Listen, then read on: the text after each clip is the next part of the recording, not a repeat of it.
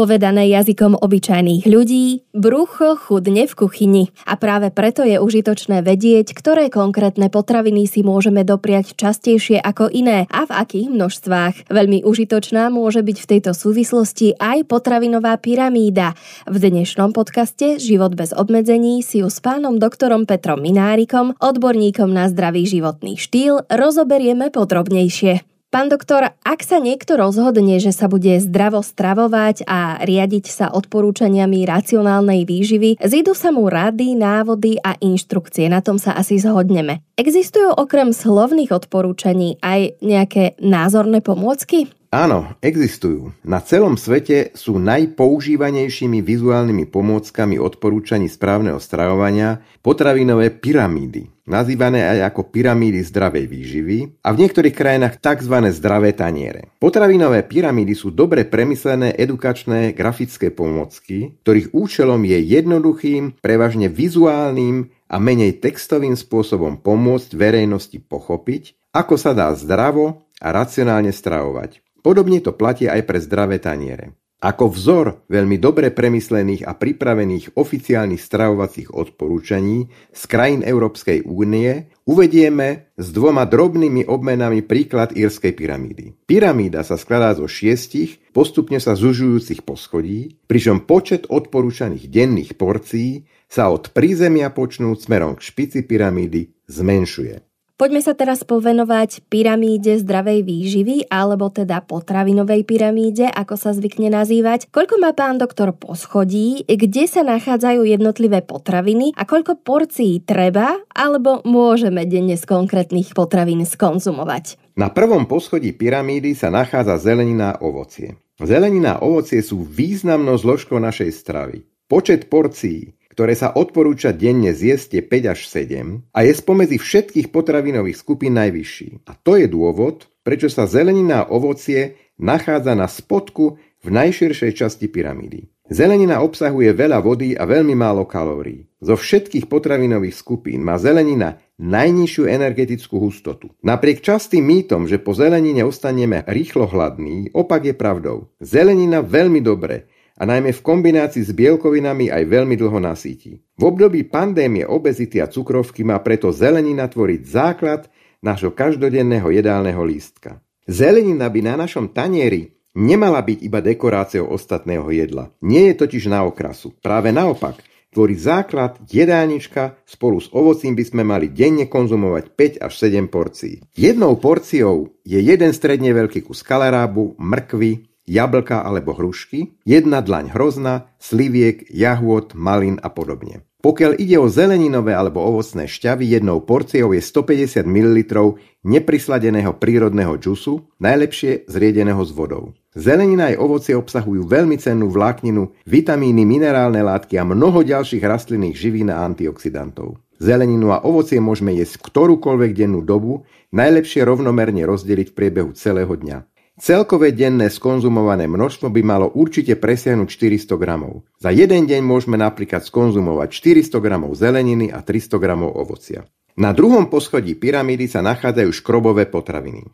Škrobové potraviny, to jest obilniny, chlieb, ryža, cestoviny a zemiaky, boli donedávna na prízemí pyramídy. Pri najnovších aktualizáciách však došlo k výmene poradia. To znamená, zelenina spolu s ovocím sa dostala na prízemie, s najvyšším počtom odporúčaných denných porcií 5 až 7 a naopak obilniny a ostatné škrobové potraviny sa dostali na prvé poschodie nad prízemie s tým, že počet odporúčaných denných porcií je 3 až 5. Výnimku tvoria dospievajúci chlapci a muži vo veku 19 až 50 rokov, ktorí môžu vyžadovať z týchto potravín až do 7 porcií denne. Aká je úloha škrobových potravín? Škrob je pre nás zdrojom predovšetkým energie. Vláknina v zemiakoch a v celozrnných obilných výrobkoch má však mnoho pre zdravie prospešných účinkov, o ktorých sa už veľa povedalo i napísalo. Jednou porciou škrobových potravín môžu byť dva menšie krajce chleba alebo 80 gramov, polovica šálky ovsených vločiek alebo 50 gramov, jedna šálka varenej ryže alebo cestovín, čo môže byť 150 až 200 gramov, dva stredne veľké alebo 4 menšie zemiaky. Zatiaľ si veľmi dobre rozumieme, poďme sa teraz zoznámiť s ďalšími poschodiami pyramídy. Na treťom poschodí pyramídy sa nachádza mlieko, mliečne výrobky a rastlinné mliečne náhrady. Mlieko, mliečne výrobky a syry sú vo všetkých oficiálnych odporúčaniach stravovania a zdravej výživy zaradené do pyramídy zdravej výživy, respektíve do zdravého taniera. Z mliečných výrobkov sa odporúča denne skonzumovať 3 porcie, pričom pre deti vo veku 9 až 12 rokov a pre mladistvých vo veku 13 až 18 rokov je to 5 porcií denne. Do tretieho mliečného poschodia sa zaraďujú aj rastlinné mliečne nápoje, a to predovšetkým sojové mlieko obohatené o vápnik, prípadne aj o vitamín D. Denne sa odporúča zjesť 3 porcie mlieka alebo mliečných výrobkov, pričom jedna porcia je jedna šálka alebo 200 ml, jedno balenie jogurtu, to znamená 125 až 150 gramov, polovica balenia kotič syra alebo tvarohu, čo je 80 až 100 gramov, alebo 25 gramov tvrdých alebo mekých syrov s vyšším obsahom tuku. Všetky stravovacie a výživové pokyny na celom svete odporúčajú konzumovať otučnené a nízkotučné mlieko a mliečne výrobky.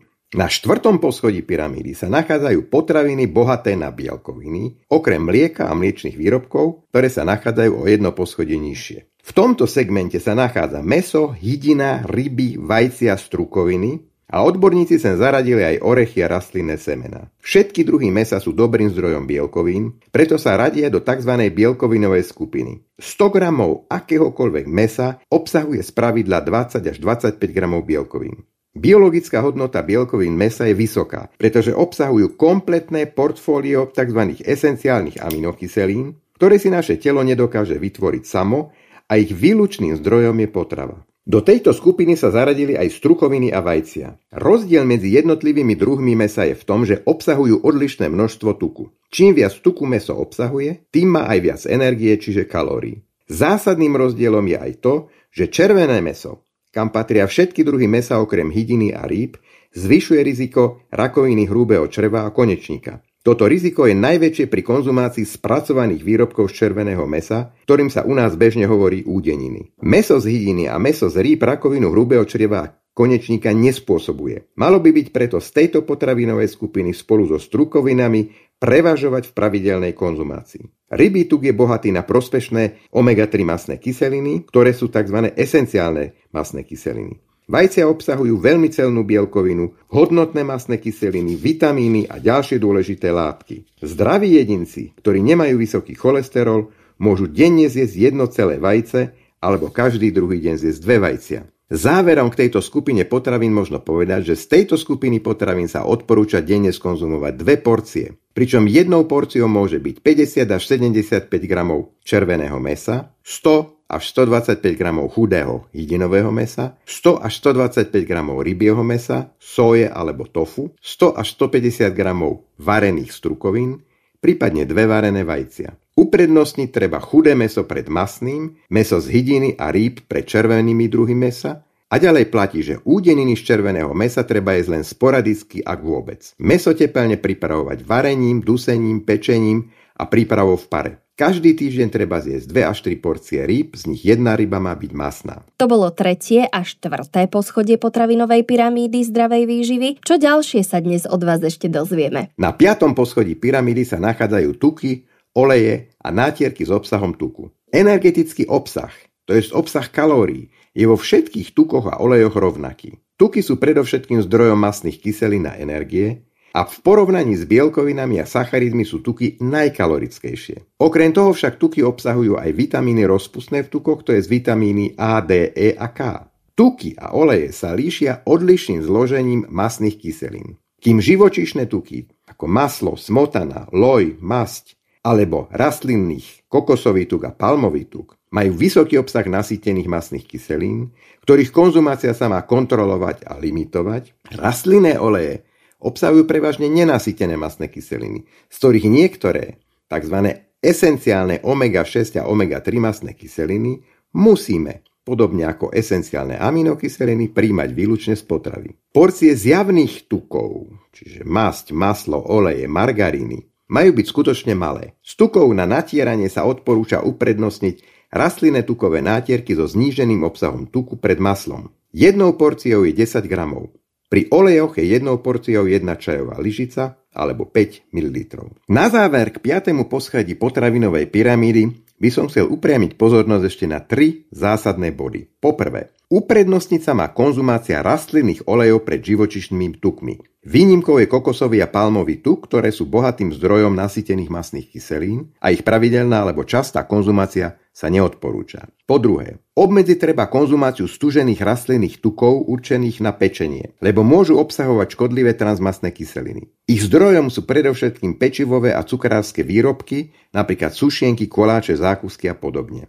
Chcel by som však zároveň upozorniť, že rastlinné margariny určené na natieranie na chlieb a pečivo transmasné kyseliny neobsahujú a ich konzumáciu možno preto odporúčať. A po tretie, v súvislosti s tukmi ešte chcem dodať, že pozor si treba dať aj na tzv. skryté tuky, ktorých zdrojom sú smotanové mliečne výrobky a mnohé síry, ďalej tučné meso a masné údejny, čiže klobásy, salámy, ale aj koláče, sušienky, čokoláda a podobne. Tieto potraviny, aj keď patria do iných potravinových skupín, obsahujú hodne tuku a energie, podporujú priberanie na telesnej hmotnosti a takisto aj zvyšujú riziko srdcovo chorôb. Ďakujeme, pán doktor, za veľmi užitočné informácie a možno by sme si mohli povedať aj to, pre koho je vlastne potravinová pyramída určená. Potravinová pyramída ako vizuálna grafická pomôcka odporúčaní správneho stravovania a zdravej výživy je určená pre dospelých, dospievajúcich a pre deti od 5 rokov. Pyramída je určená pre zdravú populáciu. Výborne a hovorí sa v pyramíde niečo aj o pitnom režime?